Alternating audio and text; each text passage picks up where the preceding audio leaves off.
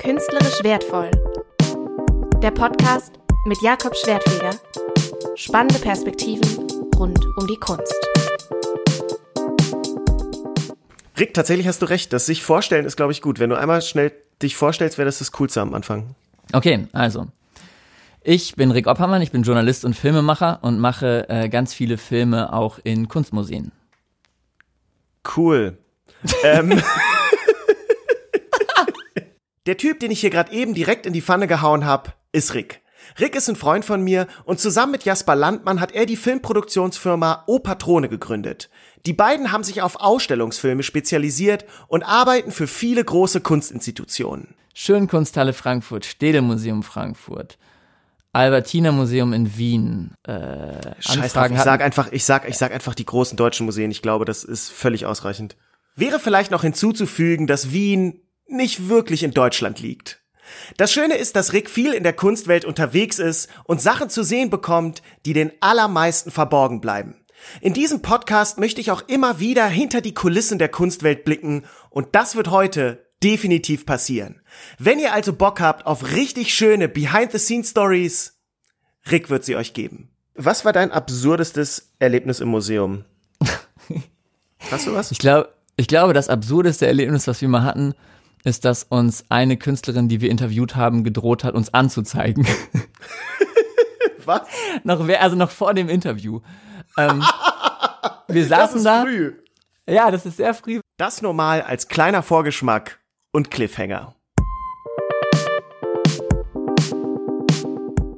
Hi und herzlich willkommen bei Künstlerisch Wertvoll. Mein Name ist Jakob Schwertfeger, ich bin Kunsthistoriker und Comedian, also mache ich Kunstcomedy und in diesem Podcast geht's um spannende, inhaltlich interessante, aber auch einfach lustige Geschichten, die sich um die Kunst ranken.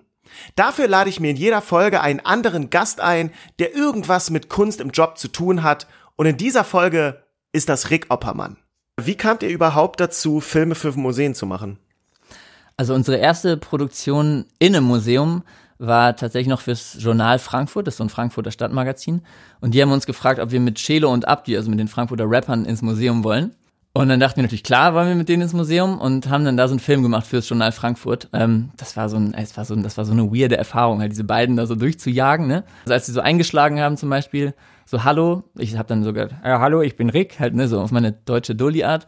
Und er hat einfach so eingeschlagen und so, Chelo, as luck. So richtig sicher noch so mit der, mit der Hand an, ans Herz gefasst. Das war schon irgendwie geiler. Aslak ist übrigens nicht Celos Nachname, so heißt das Label, bei dem er unter Vertrag ist und das ihm offensichtlich ziemlich am Herzen liegt.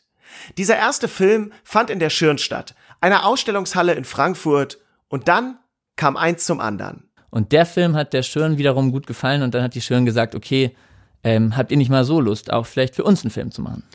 Okay, das heißt, ihr seid über Celo und Abdi in die Hochkultur gerutscht, um dann Ausstellungsfilme zu machen? Ja, also im Prinzip kann man so sagen, ja. Wow, guter Werdegang. So kam es, dass Rick heute Ausstellungsfilme macht. Das sind Filme, die für Ausstellungen werben, deshalb heißen sie ja auch Ausstellungsfilme und da werden die Kunstwerke vorgestellt, die Leute, die am Museum daran mitgewirkt haben und das Ganze umfasst auch Interviews mit Künstlerinnen und Künstlern. Und da kam es zu der Situation, dass Rick es sich schon vor dem Interview komplett mit der Künstlerin verscherzt hat und sie ihn anzeigen wollte. Ich will halt immer irgendwelche Eisbrecher machen, ne? Das also versuche ich dann immer so, um so ein bisschen eine Nähe herzustellen. Das geht auch, also oft ist das so ein richtiger Griff ins Klo. Eigentlich, also ich sollte das einfach lassen. Das funktioniert eigentlich nie. Ähm, jedenfalls da hat es besonders schlecht funktioniert. Du bist ja auch drei Fragezeichen-Fan und es gibt ja eine drei Fragezeichen-Folge, die endet auf den Satz: Scheiße, ich verliere mein Gebiss weil die Sprecherin da wirklich gerade ihr Gebiss verloren hat und dann haben die das drin gelassen in der Folge, ne?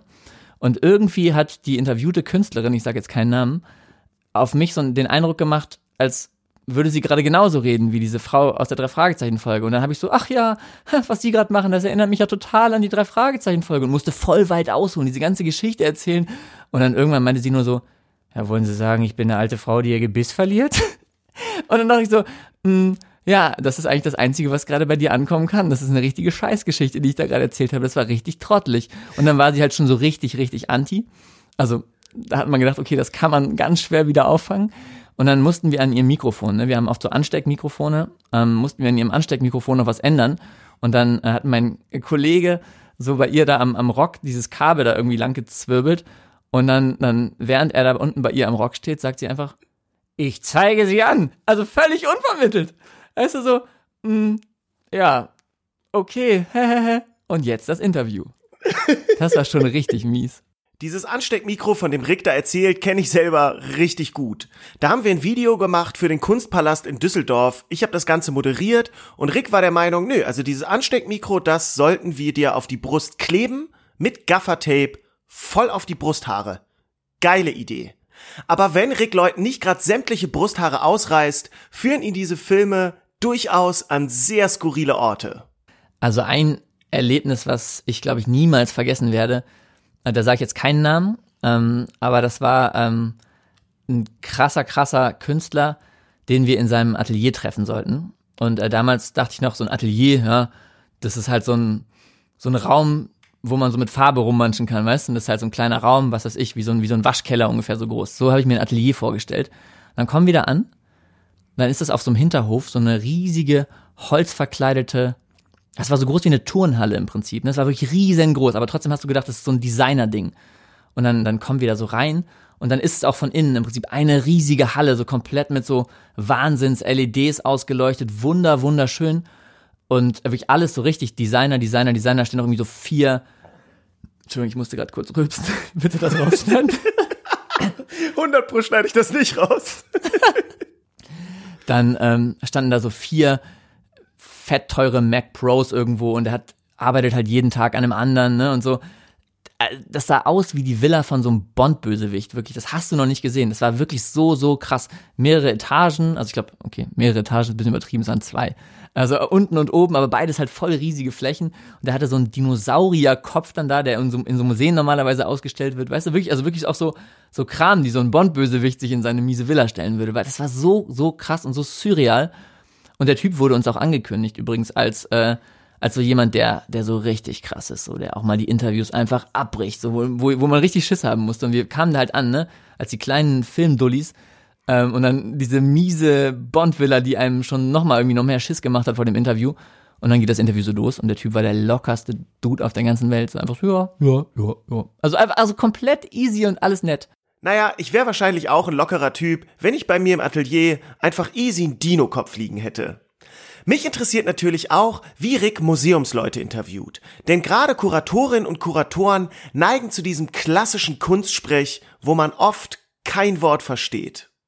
Deren Anspruch ist, glaube ich, so das, was sie schriftlich formuliert haben, immer noch mal einfach so bestmöglich wiederzugeben, zu rezitieren, quasi ihren eigenen Aufsatz. Und davon musst du die irgendwie wegbekommen. Und das ist ja, manchmal gar nicht so einfach. Ich weiß gar nicht, ob es da so ein gutes Patentrezept für gibt. Ich probiere dann manchmal vieles, also dass ich mal Fragen irgendwie lockerer stelle, aber da kann man natürlich auch irgendwie in so eine Falle tappen, weil, also dann, dann fragst du irgendwen was und der sagt, das ist aber eine banale Frage, weißt du, und dann denkst du auch, äh. Es gibt aber noch mehr Herausforderungen, mit denen Rick bei seiner Arbeit konfrontiert wird. Eine Ausstellung sind oft einfach Bilder an der Wand. Wie macht ihr daraus ein interessantes Video? Also ich würde sagen, so das, das Fresheste kommt eigentlich auf die Art und Weise, wie man die Story, die es ja eigentlich immer gibt bei so einer Ausstellung, wie man die halt in so einen Film verpackt. Also ich glaube, das Inhaltliche macht so das Fresh aus. Storytelling ist also das A und O, um Leute für Kunst zu begeistern. Wobei ich im Gespräch mit Rick gemerkt habe, dass ich irgendwie immer davon ausgehe, dass Leute generell Kunst erstmal langweilig finden. Und vielleicht stimmt das überhaupt nicht man tut immer so, als wäre, oh, Museum, keiner geht ins Museum. Aber das ist ja Bullshit so. Voll, überleg mal, was da für Leute rumlaufen, auch bei diesen Eröffnungen, weißt du, das sind so die Hipsten der Hippen.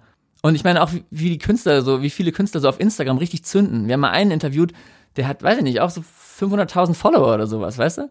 Und der postet da einfach immer nur seine Kunst. Und ich glaube schon, dass, dass Kunst eigentlich was voll Hippes ist, was eigentlich überhaupt nicht trocken und uncool ist. Oh, den Satz würde ich mir einfach gerne tätowieren. Mitten ins Face, voll auf die Stirn. Kunst ist nicht uncool. Bam. Ricks Arbeit hat seinen Blick auf die Kunst auch durchaus verändert.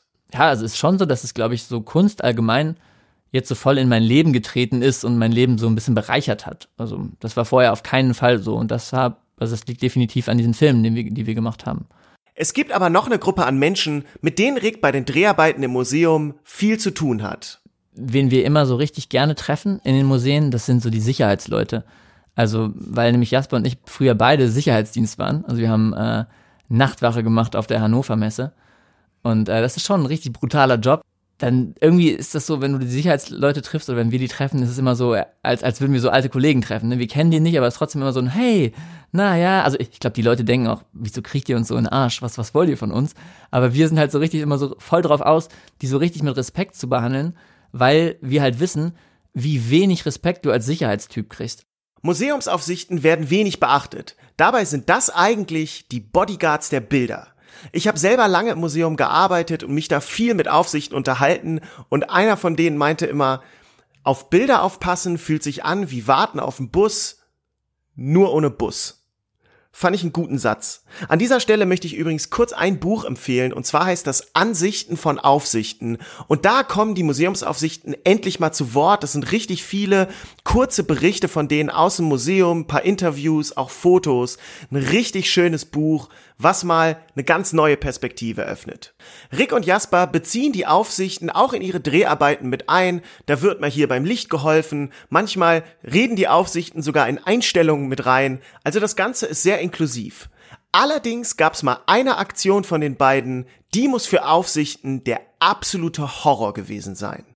Ach so, einmal, das ist doch eine krasse Geschichte eigentlich, äh, haben wir in einem Museum, da sage ich jetzt auch nicht den Namen, eine Drohne steigen lassen. Ähm, und also da hing halt wirklich sehr teure Kunst und das war also das war auf jeden Fall das hirnrissigste, was wir jemals gemacht haben. Aber die Museumsleute haben auch so gesagt, so hey, wenn ihr eine Drohne hättet, das könnte man ja in diesem Raum ganz toll machen. Und wir dachten so, ja klar, da laufen wir uns doch nicht zweimal bitten. Und dann haben wir halt diese Drohne da steigen lassen. Es gibt Sachen, die sind so bescheuert, dass du sie dir nicht mal ausdenken kannst. Wer kommt denn bitte auf die Idee, eine Drohne im Museum steigen zu lassen? Sowas würde ich noch nicht mal als Joke auf einer Comedy-Bühne erzählen, weil Leute sagen würden, nee, das ist zu unrealistisch. Kein Mensch macht sowas.